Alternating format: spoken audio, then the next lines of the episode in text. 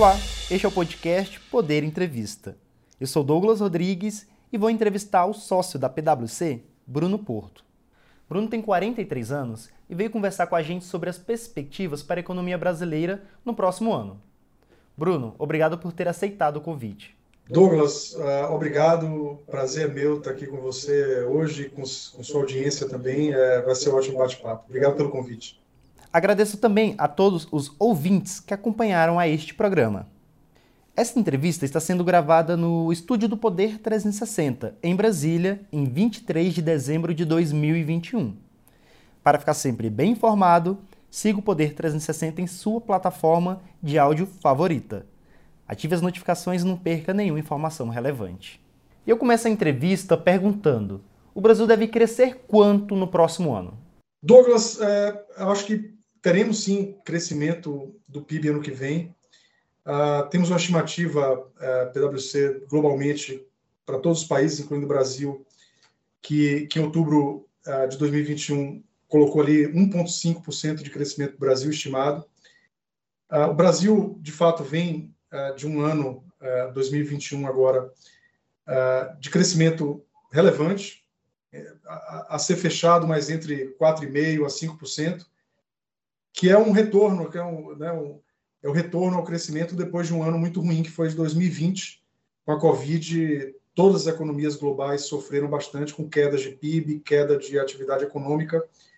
Então, eu acho que esse ano 21 é um ano de recuperação e 22 continua a recuperação e vai ter um crescimento uh, ainda, uh, um resquício de crescimento de 1,5 pequeno comparado à média mundial, mas uh, também estimado para o Brasil uh, em 2022. É, o crescimento, apesar de ser um pouco abaixo da média mundial no próximo ano, é, qual a sua avaliação para o saldo dos anos 2020, 2021 e 2022? O Brasil vai sair melhor da pandemia? É, quais são as áreas onde o país conseguiu ter algum avanço institucional e vai ter um crescimento mais saudável, digamos assim?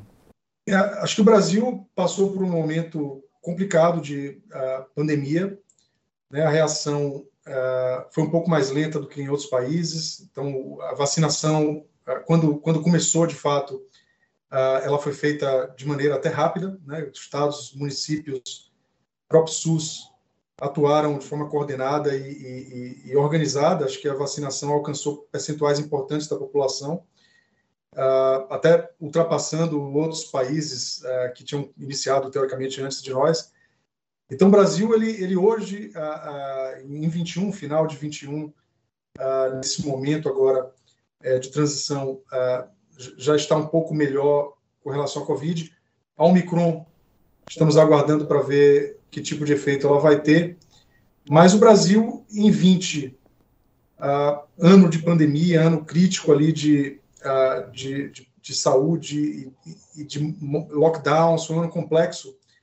Uh, em 21, acho que com a vacinação alcançando mais de 60% da população e indo e crescendo ainda mais, a gente viu alguns setores, Douglas, tendo, tendo uma atividade relevante e contribuindo para a economia brasileira. Sem dúvida, o agronegócio continua forte, teve, tem seus desafios, mas eu acho que uh, é um setor icônico para o Brasil. A, a, o setor também de mineração, extrativo, batendo recordes. Eu uh, comento que provavelmente o número de 2021 de exportações para a China vai ser o recorde histórico do Brasil, ultrapassando, provavelmente vai ficar próximo dos 90 bilhões de dólares, número a ser definido ainda. Uh, e, e, assim, o varejo tem retomado, novos modelos de negócio, a gente viu também o setor de saúde é, reagindo bem e tendo um crescimento. Então, são setores que no Brasil tiveram destaque em 21 e que em 2022 provavelmente continuarão. O Brasil fez um ótimo trabalho também com o setor de infraestrutura, trazendo para a mesa aqui algumas, algumas novas concessões, algumas mudanças relevantes no, é, regulatórias, notadamente na área de saneamento, e isso tem atraído investimentos uh, importantes para o Brasil nessas áreas. Acho que 21 a gente viu um pouco disso, né? Rodovias, toda essa parte de infraestrutura, transporte, eu acho que a gente uh, tem a ganhar com o que aconteceu e em 22 consolidar isso. É, normalmente esses investimentos é, em infraestrutura eles são feitos mais a, a longo prazo. É, e com a, as mudanças regulatórias que o governo e o Congresso vem fazendo nos últimos anos, é, quando que isso vai dar resultado é, que a população vai sentir na prática mesmo? Quando que o emprego nesse setor vai retomar com maior fôlego? Já a partir de 2022?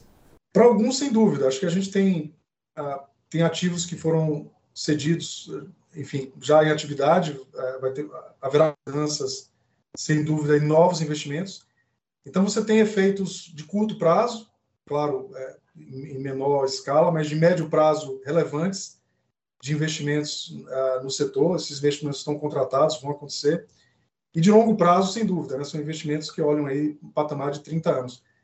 E, e, e a adesão né, de, de, de investidores nas rodadas, a, a, visibilidade que isso teve, uh, foi bem interessante porque mostra a aposta de que são investimentos que vão dar um retorno esperado para o investidor. É, acho que o Brasil, ele, quando ele exercita esse tipo de, de atividade, de abertura, ele, ele, ele, ele traz benefícios para a economia se bem feito. Né? Acho que a, a gente vai ver sim, entendo que em 2022 ainda algumas rodadas né, desse plano de, de privatizações e, e rodadas de investimento e novas concessões, uh, podendo ser maior. Acho que tem uma visão aqui de mais ambiciosa ainda desse tipo de movimento e a ideia é atrair investidores, não só os nacionais, mas também os estrangeiros, Douglas. É, o, a equipe do ministro da Economia, Paulo Guedes, tem incentivado bastante que o país siga por esse caminho, é, buscando mais investimentos pela iniciativa privada em vez de gasto público. É, podemos dizer que o Brasil vai ter um crescimento mais saudável nos próximos anos se seguir com esse caminho, ou ainda é necessário que o governo faça investimento próprio com maior vigor? É, na verdade, acho que há, há um espaço para os dois investirem. Né? Acho que tanto o setor privado fazendo sua parte, tem vários investimentos que foram cedidos ah, ah, no passado, muito sucesso, que, que, que, que, ajudam demais a economia, mas o papel do governo também é importante. Né? Então, as, as PPPs, por exemplo, esse modelo é um modelo muito importante que auxilia ah, o desenvolvimento regional em, em diversos lugares.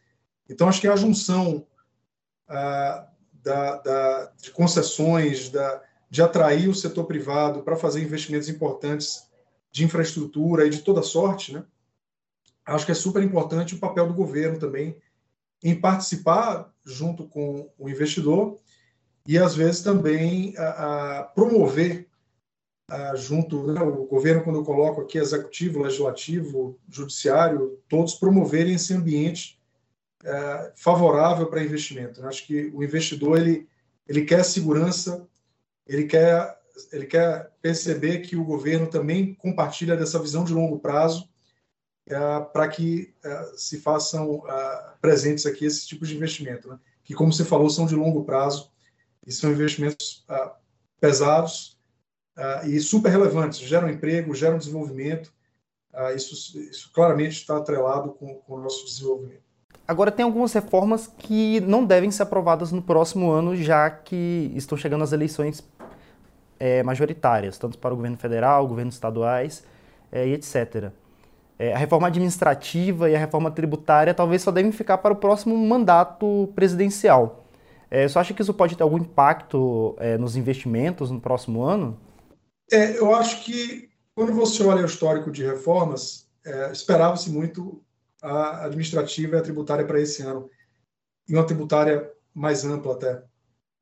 É, elas são sinalizações, Douglas, para os investidores, para a população de forma geral, né, de ajustes que o governo, de um lado, né, via reforma administrativa, revisitar, modernizar, digamos assim, né, a função do Estado com a reforma administrativa, alocar a, a investimentos, custos e despesas governamentais para outras áreas.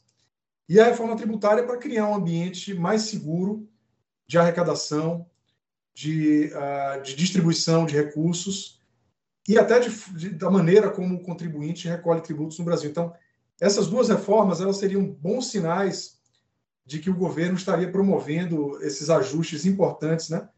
De um lado, é, abordando questões fiscais relevantes que o governo aborda. Acho que o Brasil, é, com esses aumentos agora de Selic, é, quase a 10%, já está chegando num patamar de quase 90% de, de, de dívida sobre PIB, que é um patamar também mais alto na história, quanto da reforma tributária para atacar esses problemas estruturais que a gente tem uh, da forma como os tributos são recolhidos no nosso sistema tributário. Então, essa frustração em 2021, ela, ela causa uma certa insegurança, né, que vai ou não vai acontecer, então investimentos às vezes são postergados e, e, e decisões são revistas. De fato, em 22, temos que ver como é que o ano legislativo vai começar, porque eles estão tramitando. É, é um ano de eleição, a gente sabe que é mais complexo. E lembrando que a reforma né, da Previdência, em que pese ter sofrido ali algumas mudanças no final, ela foi bem a, a, ambiciosa e houve ajustes, mas sua aprovação foi, foi um bom sinal ali de harmonia entre os poderes e houve boas reações. Né? O Brasil é, reagiu ali em 19 uh, com, com crescimento importante. Acho que foi um ano importante de crescimento um ano importante de, de otimismo e o mercado reagiu, o desemprego começou a diminuir. E aí veio a Covid em 2020 e, e bagunçou um pouco o cenário, não só do Brasil, mas de todo mundo. É, só por outro lado, também teve uma aceleração da inflação que acabou desorganizando uma parte da economia. A população mais pobre, principalmente, é, sentiu no bolso o aumento dos preços dos alimentos, combustíveis é, e energia. É, você acha que esse cenário pode se repetir no próximo ano? É, como que isso avalia o comportamento da inflação? É, a inflação, é, de fato, é, ela veio, ela surgiu dessa quebra de cadeias de suprimento. Acho que o mundo se desorganizou é, na maneira como operava, né? Acho que a gente viu é, é, canais de suprimento se fechando, diminuindo, preços subindo, os commodities estão aumentando também, enfim, é, é um novo momento que a gente precisa saber se essa inflação ela é temporária, ela é um soluço em razão dessa, dessas quebras de cadeia de suprimento que tem se regularizado, ou se de fato é um novo fator estrutural que a gente vai passar por alguns anos, né? Se é um ciclo. Né? Então há, há essa dúvida também, há essa preocupação nos Estados Unidos. Né? A gente vê o mundo hoje preocupado com a inflação estrutural, uma inflação que vai ser mais difícil de corrigir. Ou vai ser um cenário, que eu acho que é o que se estima, né, de uma inflação saindo desse patamar de 10%, que, que deve chegar esse ano, para voltar para um patamar de 4%, 5% em 2022. Acho que a expectativa é que isso caia por ter sido basicamente um soluço ali, uma, uma, uma, uma, uma né, desregulada ali que teve entre demanda e oferta, que talvez seja é, temporária de, a ser confirmado, tá, Douglas? A, a, estimativa é que volte de fato ao patamar é, de 4%, 5% em 2022, com essas cadeias, com a demanda regularizada, a oferta regularizada. Né? A gente viu em 2020 paralisações de forma geral na indústria. Né? Então, é, insegurança total sobre consumo. Como é que, o que, é que aconteceria com o consumo? Né? Lockdowns e tal. Então, Talvez ali desde aquele momento até agora a gente tenha sentido, a gente esteja, na verdade, sentindo essa, essas desregulações. Ah, importante mencionar aqui também que, ah, ah, como você falou, né, combustíveis, né, commodities, energia, a gente, a gente vê esses valores, gás, eles têm subido de forma consistente em razão dessa, dessa mudança global de paradigma aqui, de preços, né, dessas commodities isso tem pressionado outros custos no Brasil, né? Pressiona câmbio, pressiona. É, aí vai para o resto da economia, né? Chega na cadeia toda, né? Na cadeia de consumo, na cadeia de alimentos, e, e tudo isso uh, vai, vai lá para a ponta e é sentido pelo consumidor.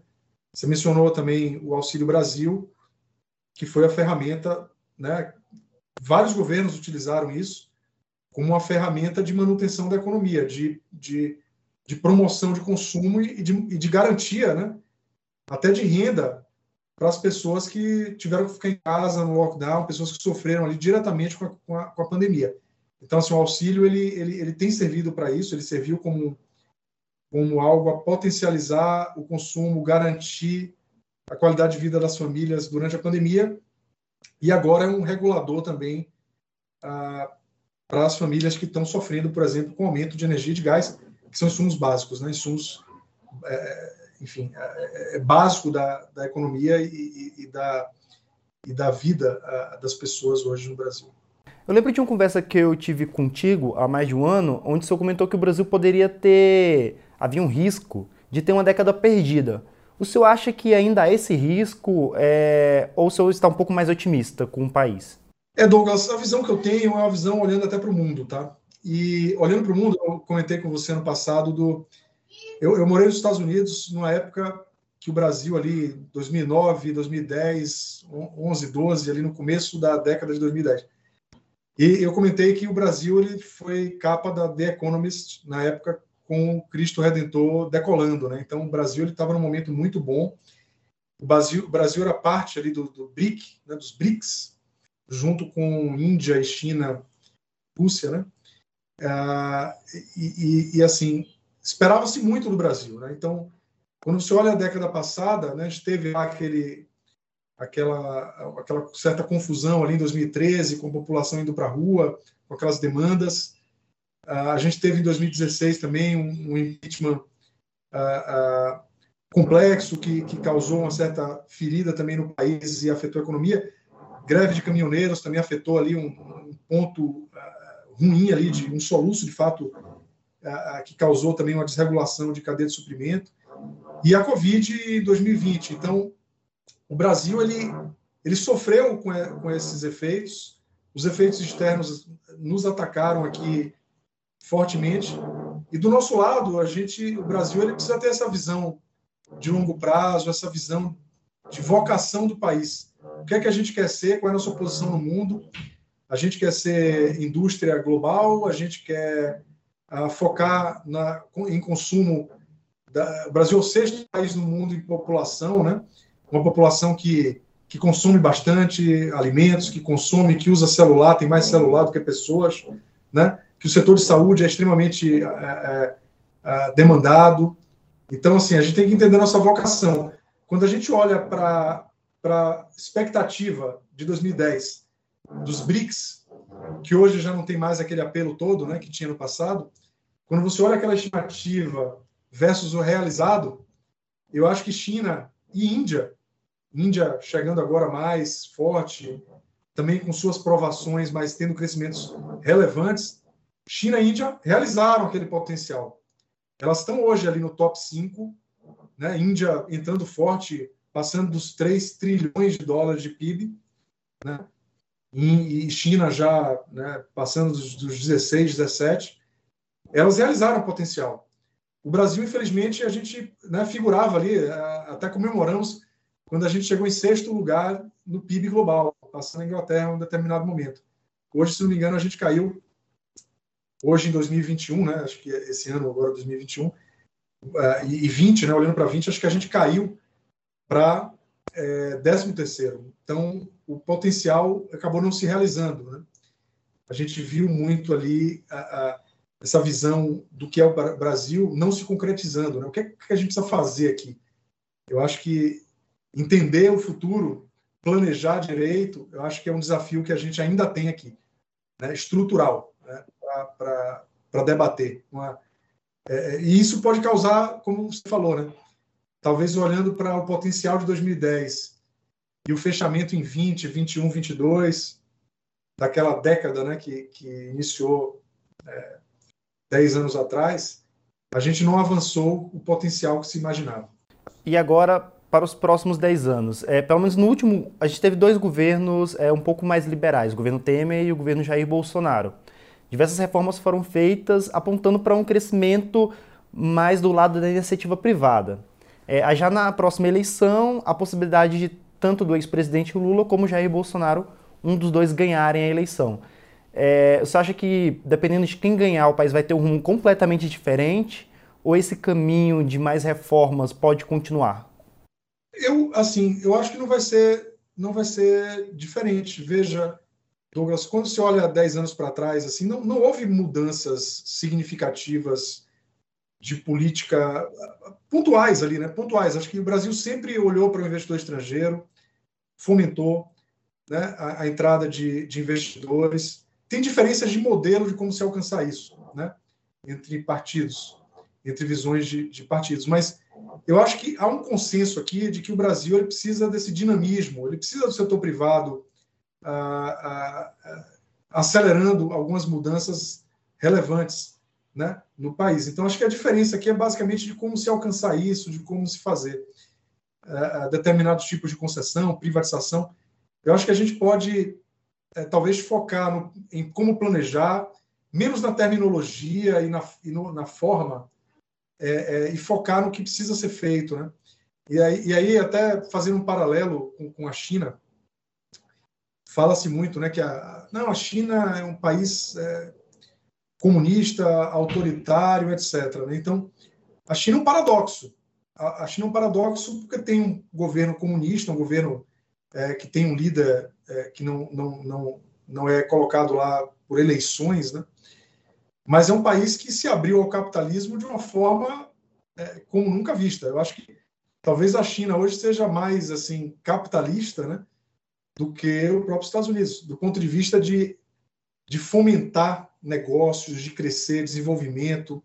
Uh, você tem é uma mistura, aquilo que eu falei do governo junto com o setor privado. Então, o governo ele está ali na infraestrutura pesado, ele está ali na regulação. Né? A gente viu agora com, a, com as empresas de tecnologia o governo regulando.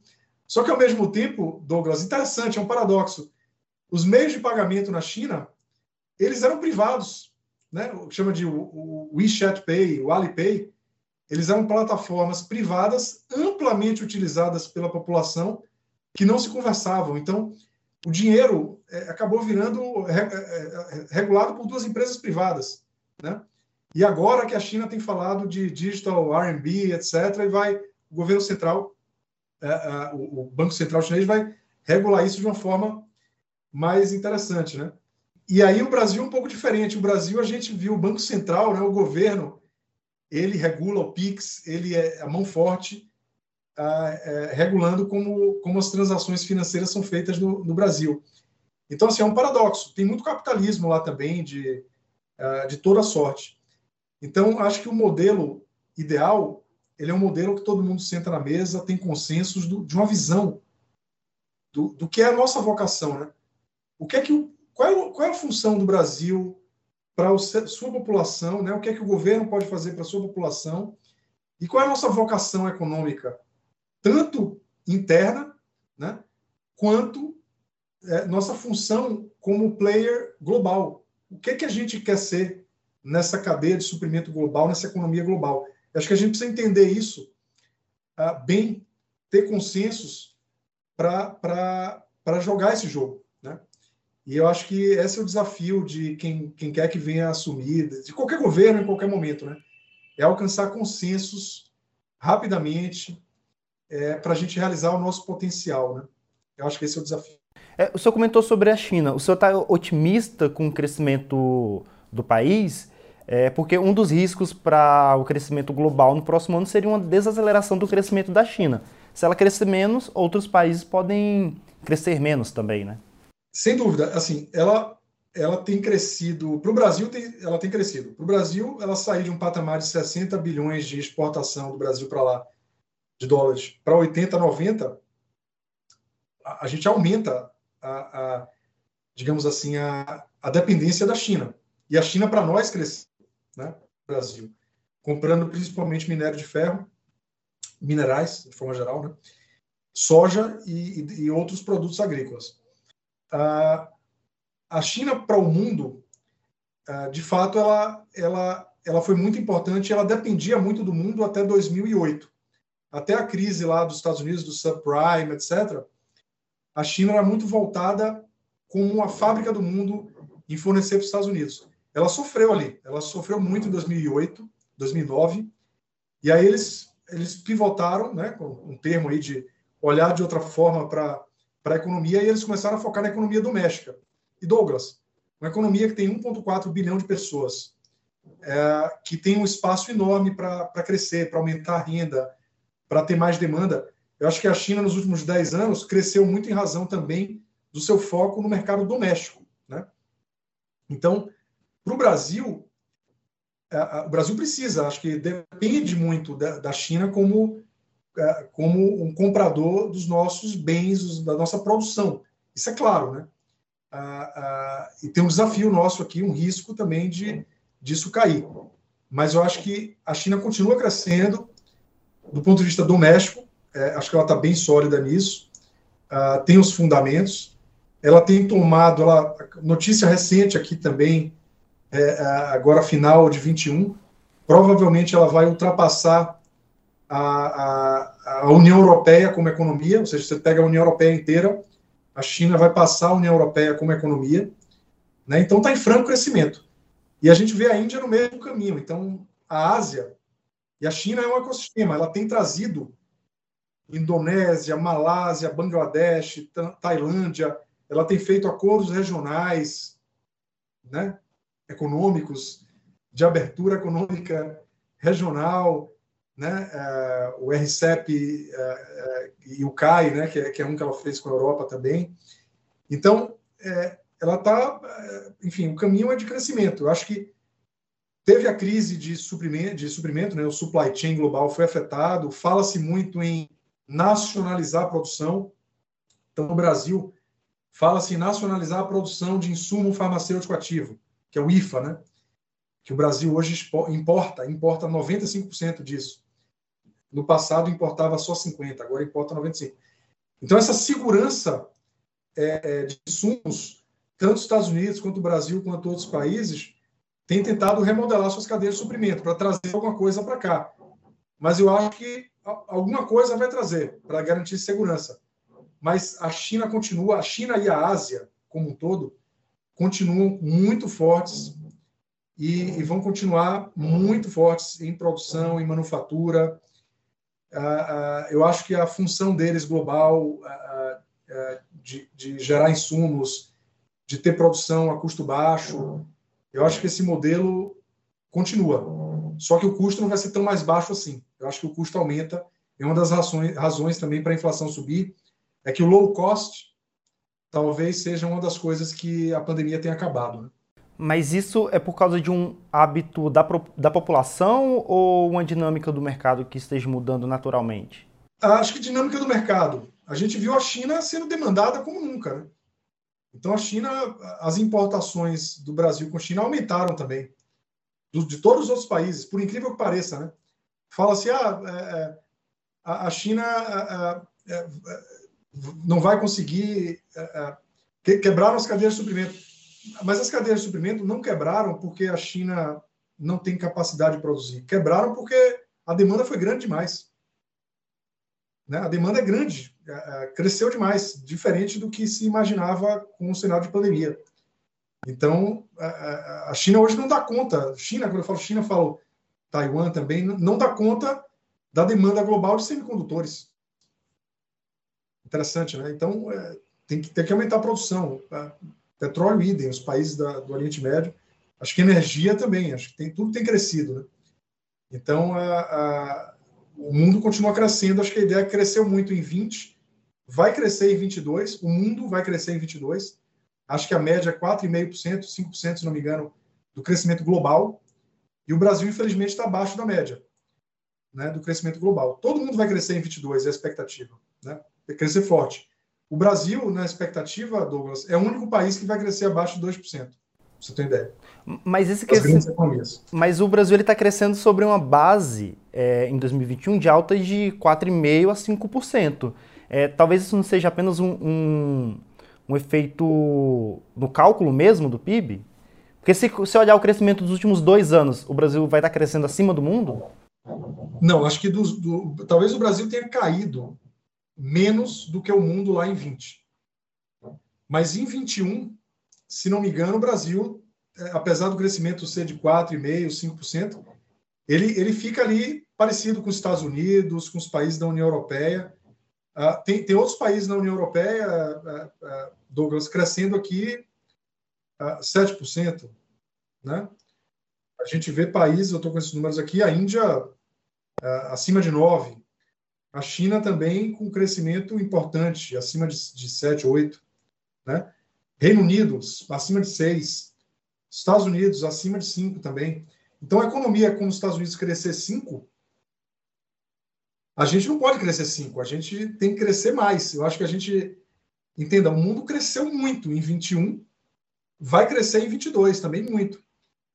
Eu acho que a gente não tem surfado, ou não, é, não, não diria aproveitado, mas a gente não se encaixa perfeitamente na cadeia global de crescimento e a gente, infelizmente, não está na mira direta de, de, grandes investidores. Né? Então, por incrível que pareça, os investimentos continuam indo para a China, Índia e Ásia, né, Douglas? E, e, Douglas, importante lembrar o seguinte aqui também, que é um, é um fator relevante de população. O Brasil é um país que tem a sexta população do mundo, 213 milhões de habitantes. A gente só fica atrás de China, Índia, obviamente, Estados Unidos, Indonésia e Paquistão. Tem um mercado consumidor aqui fantástico, uma economia aberta, pujante, temos segurança jurídica. Né? Eu acho que é acertar os ponteiros, chegar em consensos, o Brasil decola, de fato, decola mesmo. E a gente não, não tem, a gente não realiza o potencial. Quando a gente fala aqui de 4,5, 5 em 21, é pouco. Quando a gente fala de 1,5, ou se for menos até em 22, é pouco comparado com o mundo. Comparado com o potencial. Né? Então, de fato, eu acho que reformas vão sinalizar, vão dar mais segurança para investidor. Já vi investidores, investidores às vezes não vêm para o Brasil pela complexidade tributária. É, não vêm para o Brasil pela complexidade regulatória, eles não, é difícil, aqui tem algumas coisas que precisam ser revisitadas. A questão fiscal também, essa equação fiscal brasileira ela precisa ser revista, a gente tem que segurar esse crescimento da dívida, dívida PIB a, a, a, crescido muito, e a Selic agora aumentando. Então, tem um dever de casa, Douglas, importante para o Brasil fazer. E eu vou dizer um negócio: o investidor sentindo segurança, olhando para os fundamentos, a gente só tem vantagem aqui de população, de hábito de consumo, de abertura econômica, de ambiente, de negócios, né? de uh, preservação ambiental. A gente tem um setor de energia renovável fenomenal no Brasil, né? Uh, uh, de energia solar, energia eólica. O que a gente faz aqui é brilhante, podia ser ainda maior. A gente tem uma economia limpa no Brasil, a gente precisa colocar isso de uma forma mais ostensiva lá para fora e, e, de fato, mostrar que a gente está inserido nisso, né? a gente tem essa vocação acho que é chegar nisso e, e, mostrar o Brasil dessa forma, né? a partir de, de 22 e olhando para o futuro. É, e outro tema que eu gostaria de saber a sua avaliação é sobre o possível aumento da taxa de juros é, no Banco Central dos Estados Unidos, que vem sinalizando uma retirada de estímulos no próximo ano. É, como é que um aumento dos juros dos Estados Unidos pode impactar toda a economia global e o crescimento brasileiro? É, o, capital global ele ele, ele é agnóstico ali. Ele, ele olha, ele vai olhar para onde é que tem o retorno, né? Onde é que eu coloco meu capital e tem um retorno adequado, com menor risco? Essa é a conta. Então, quando os Estados Unidos, que teoricamente tem uma dívida e, um juros, uma economia segura, né? Um, a, a, o, a, o, título americano ele, ele é um ativo seguro. Qualquer aumento na remuneração do título americano ah, imediatamente aloca, há uma alocação de recursos de investimento para esse investimento seguro, agora, agora passando a ter uma remuneração melhor. É, então, qualquer aumento lá tira a alocação de recursos para outros países, países emergentes como o Brasil. Né? É, idem, aí quando a gente olha para dentro de casa também, entrando no nosso próprio juros, Douglas, quando a, quando a Selic aqui é aumentada, quando o nosso título governamental, nosso, é, né, quando ele aumenta a sua remuneração, é, a gente já viu isso no passado, né? A gente tira a alocação de capital para economia mais estrutural, para investimentos em mercado de capitais, né? Então a Bovespa ela saiu daquele patamar 140 mil para voltou para 5 mil agora por questão de alocação de capital também, é, enfim, dentre outras. Mas é, qualquer aumento dos juros nos Estados Unidos vai mudar a alocação de capital para novos investimentos no Brasil e, né, é, para um ativo mais seguro, um, um, investimento mais seguro, com a remuneração melhor. É, isso é um risco, de fato. A gente já não já tem sofrido com o nosso aumento de Selic, né, já tem sofrido com queda de Bovespa, diminuição do número de IPOs, de abertura de capital, para exatamente fomentar essa, essa, essa né, nossa economia esses novos empreendimentos.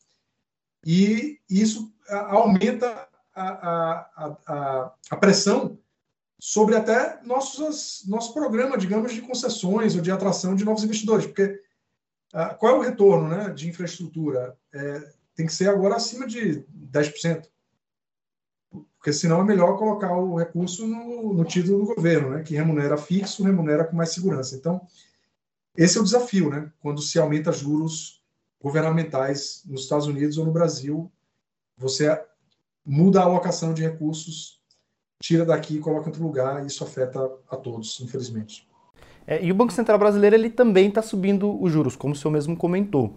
É, o Banco Central subindo os juros acima do neutro para mais de 10% ao ano. É, ele pode compensar uma eventual saída de recursos para os Estados Unidos e manter o câmbio estável, digamos assim? É, essa, essa digamos assim, a, a vantagem é essa, é mais entrada de recursos para de estrangeiros para os títulos e um câmbio uh, voltando a se valorizar, né, o real se valorizar perante o dólar. É, hoje acho que atualmente, né, mais recentemente agora final de 2021, a gente vê um dólar num patamar acima de 5,50, beirando 5,70 em alguns casos, também uh, cotações recorde para a moeda americana no Brasil. No passado, a gente já viu isso acontecer, né? Na medida que a Selic aumentava, a gente via a correlação do dólar, do, do real se valorizando perante o dólar. Né? Então, é, na época lá de Selic 14, 16%, lá 10 anos atrás, é, né, o, o, dólar, a gente tinha dólar que chegava a 1,60, R$ reais. Né? Claro que tem outros elementos, né, inflação, etc., fazem o dólar também se valorizar, mas é, é, de fato concordo com você. Se houver aumento de Selic, provavelmente vai talvez tenha esse efeito de investimento. Claro que não é só essa conta, né, Douglas? Lembrando, lembrando que o risco do investimento também é, é, é, é, é avaliado, né? O selo de investment grade do Brasil, se isso vai ser a, a, reconquistado. Então, uh, são outros fatores que a gente pode ver um cenário de aumento Selic e não aumento e não valorização do nosso real, por exemplo. E chega ao final esta edição do podcast Poder Entrevista. Em nome do jornal digital Poder 360, eu agradeço ao Bruno Porto, sócio da PwC Brasil. Douglas, prazer é meu. Uh, espero uh, que, um, que 2022 seja um ano muito bom para o país espero que, os, que, que, o crescimento aconteça no, no, patamar estimado ou até além, né? E, e, vamos buscar esse consenso. Acho que o país precisa disso. Uh, é, realizar esse potencial maravilhoso que o país tem. Só agradeço. Acho que nos falamos lá em, em 2022 também para fazer um acompanhamento, mas uh, temos muito trabalho a fazer também para o país crescer. Vamos em frente. Obrigado. Agradeço também a todos os ouvintes que acompanharam a este programa. Esta entrevista foi gravada em 23 de dezembro de 2021. E para ficar sempre bem informado, siga o Poder 360 em sua plataforma de áudio favorita. Ative as notificações e não perca nenhuma informação relevante. Muito obrigado e até a próxima.